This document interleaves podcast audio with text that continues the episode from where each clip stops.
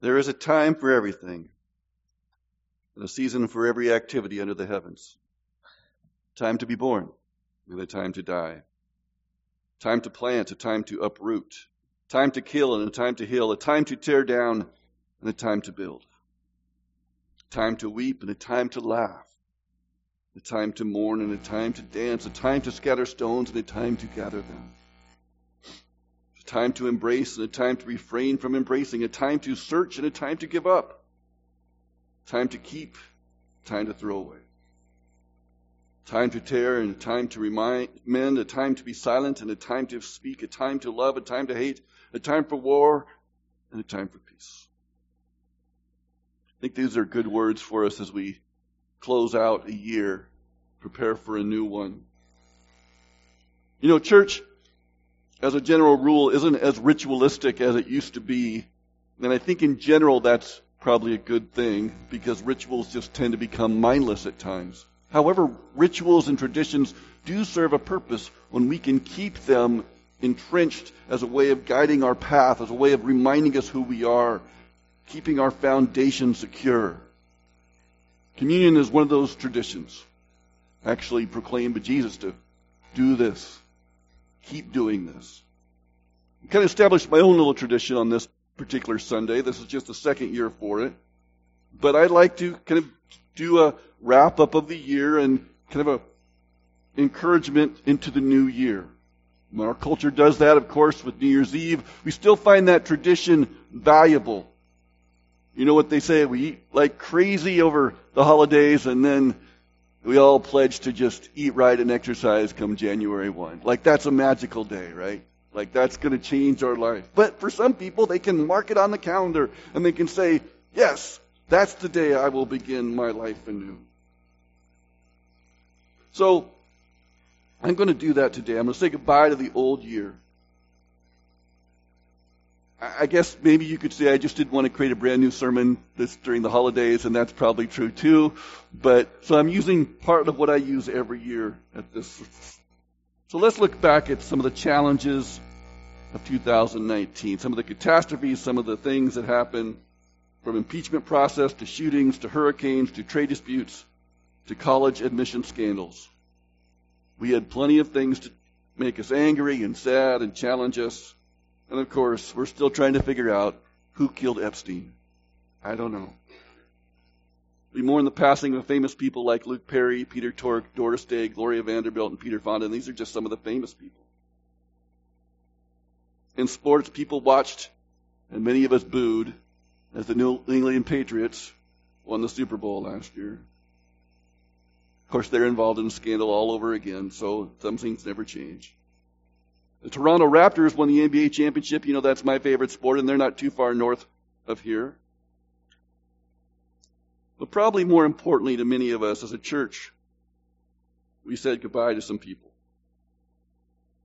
We sent God's blessings to Andrew, Sue, and Daniel Frederico, as Andrew is now pastoring the Mallory Wesleyan Church. So our prayers and thoughts go with him and congratulate them, of course, as they've moved on. But as sad as it is to say goodbye to some people, we also got to know some new friends in 2019. I realize some of these people I'm going to cite aren't brand new to our church. Some of are returning, or maybe I just got to know them better.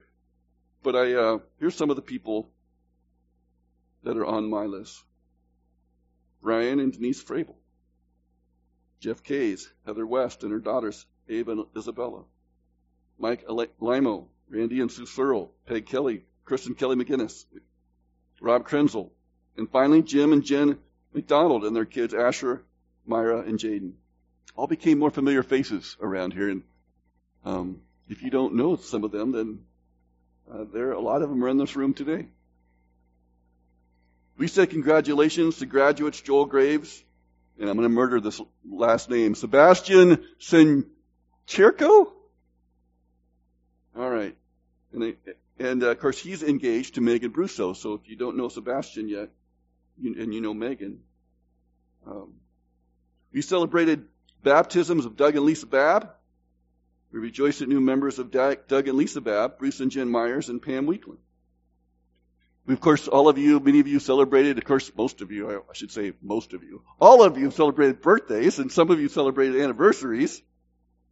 In fact, today, just, just because it's today, um, Barb and Phil Proctor celebrating their 40th wedding anniversary today. I, I, I, joked, I asked Phil's permission if I could say this, and I, I, said, well, if hippies can stay married 40 years, anybody can, right? I had to ask permission to say that, though he said it was fine. And this last year, we almost lost Jerry Anderson. But Jerry overcame the odds. Yeah.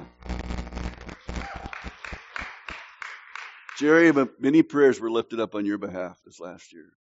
And we are thrilled that you're with us and you're sitting in that back seat once again.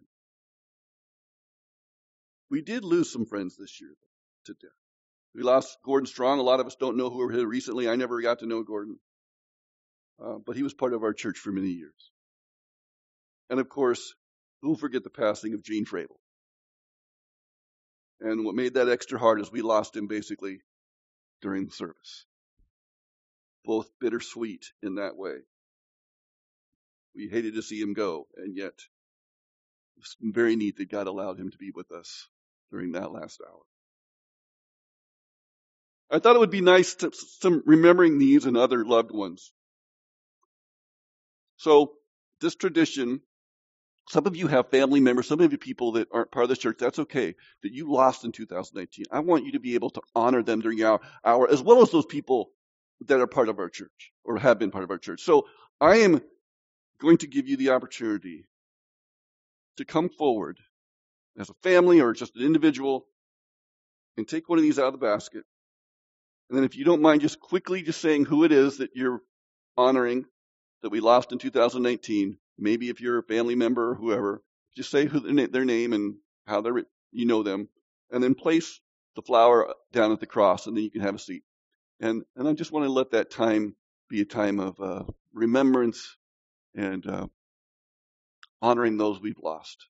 So I'm just going to allow a few minutes here for you to come forward as you feel led uh, to do that. I want you to tell who, who it's for and how you know them. this is for my grandmother, Carlotta Tucker, Faith's great grandmother. She passed away this year. And then just lay it down at the cross. Somebody else?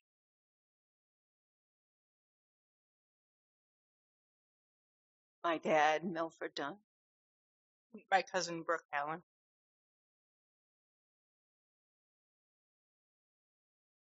Um, for Doug and I, our second baby that we lost. My uncle, Charles Gardner.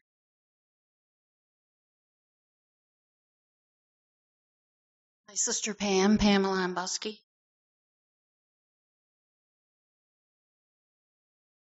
We lost a good family friend from New Jersey, Maisie Williams, who been a big help to me when my babies were little.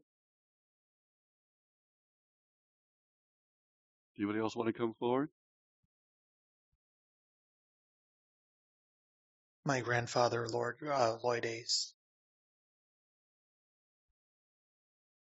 A friend of mine, Birgit Rahut Wingard. Anybody? You want me to do it? For Gene? You want me to do it? I'm going to put this one. I'm going to put this one for Gene Frabel. Accidentally got two of it. One for Tim Burgess and one for Birgit Rahut.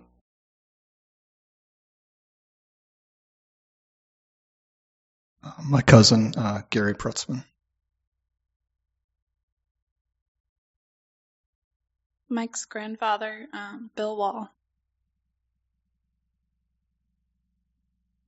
My cousin Michael.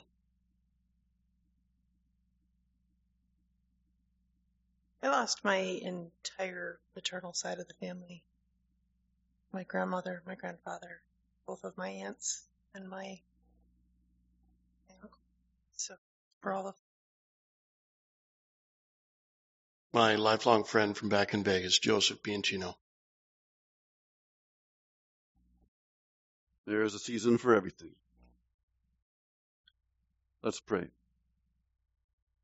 Lord, we commit to you these family and friends we lost in 2019.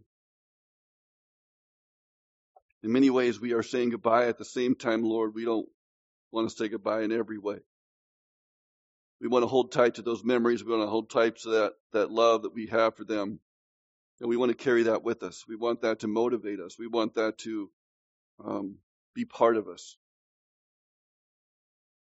So, Lord, we commit these people to you in a special way in this last year, but we also want to honor them going forward. In your name we pray. Amen. On a more positive note, more happy note, we have some babies born in 2019 in this church. And Moses Klingenpel was born in this church in 2000. Not in, she wasn't, he wasn't born in the church, but part of this church. Oh, you're grateful for that, aren't you? Liam Herbert, Parker LeBlanc, other names of babies grown, born this last year. As a, as a church, as a church building, we had some projects done, nothing too dramatic. We just some basically new paint, places in, around the, the, the building, lobbies. We have uh, experimenting with new soundboards. We've got new balances in our windows, little things that we can do. And we even had an outside donation of somebody who doesn't come to this church give us $10,000 for our parking lot. Pretty cool, huh? So we're plugging away at that parking lot fund. We got, uh, you know, a lot of this was, we were actually able to host the district ordination service this last year, which doesn't seem like a big deal, but, you know, usually that's reserved for big, large churches, and so it was kind of a special honor for us to be able to hold it here. A number of us have been learning about a new ministry called Streams of Freedom, and we're working toward establishing that ministry at Hillside, which will be called Waves of Freedom. It's a special prayer and deliverance ministry. We are working to bring that to you in 2020. Of course, the list of special events include things like the Harvest Festival, Vacation Bible School, Hillside's Got Talent, and of course, we have to mention every year the Bacon Bonanza. I preached on everything from the lies we tell ourselves to the Sermon on the Mount to sacred time travel. We learned some new songs. In fact, we sang, we, in, in fact, uh, a couple of those songs where death was arrested and I will follow. We developed a vision statement for the last, this new year, this school year, called Immerse, the idea of immersing ourselves in the things of God. And we immerse ourselves not only for ourselves, just ourselves, we immerse ourselves so that we can reach out with the love of Christ. Because our vision for the next six years is to reach broken people for Christ. And we will do this by being authentic and accepting and real and willing to connect with people and their hurts. So let me ask you, if I would to get personal here, how did your 2019 go? I heard one person this morning say, this was a tough year. Yeah, it was a tough year for them. Did it, more importantly, did it produce something in you? Did it grow you as a person? Did it grow you in your spiritual journey? You know, it's terrible to have all these hardships and to have them go to waste. Because some years will be hard. But then to have hardship and then to not let it produce any fruit, that's even more tragic. It's sad to get one year older, but not one year wiser.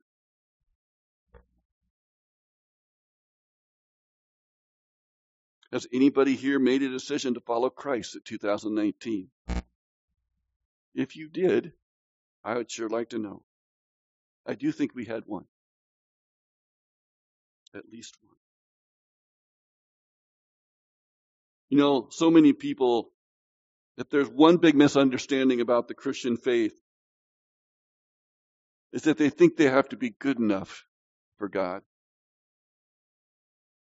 They think they have to earn their way into God's kingdom so that when the final accounting comes in the next life, God will weigh your good and your bad and decide which is heavier.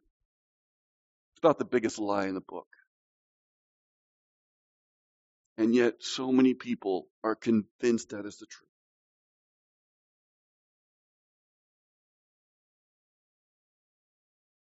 We don't get to earn anything. We fall at the feet of Jesus and say, I'm not getting in. I can't do it. Only by your gift of the cross do I accept what you gave. What matters is where you put your trust. Let me be perfectly clear. Jesus is your offering, is your personal sin offering. Your only hope of a relationship with God, your only hope of knowing God, of being in His kingdom, either on earth or in heaven, is through Jesus. I realize that is a very non that is not acceptable in our society today to say that, I'm afraid. And I don't want to pretend that I am God and that I decide who goes and who stays and who knows him and who doesn't. But I don't know how you can get, we get very far in the Word of God without finding that Jesus is the only. We don't have to carry a load of condemnation anymore. You don't have to get up in the morning and say, Oh, am I good enough? Romans 5:17 says, "For if by the trespass trespass of the one man death reigned through that one man, how much more will those who receive God's abundant provision of grace and the gift of righteousness reign, reign in the life of one man, Jesus Christ?" It's time for a new year. What will you do with it? It's really challenging to live for Christ. It really is. I don't give myself fully every day of the year. I do not.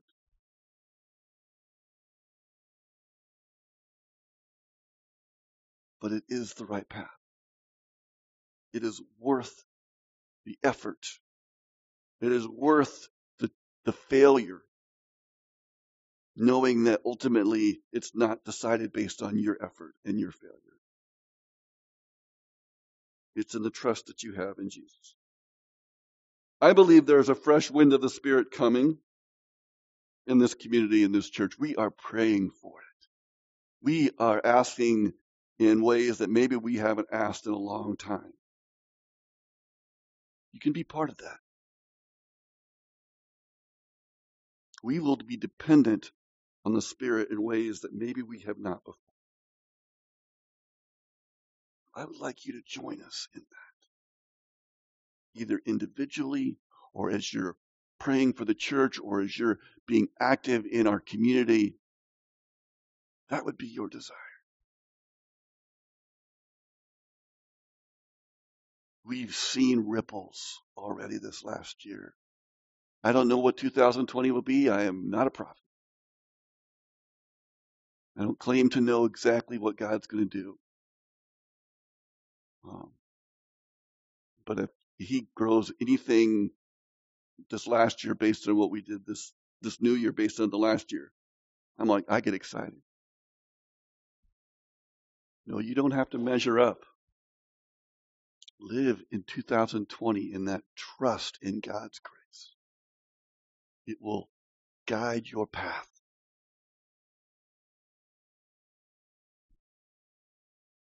I pray that you would go forth today knowing your soul is well.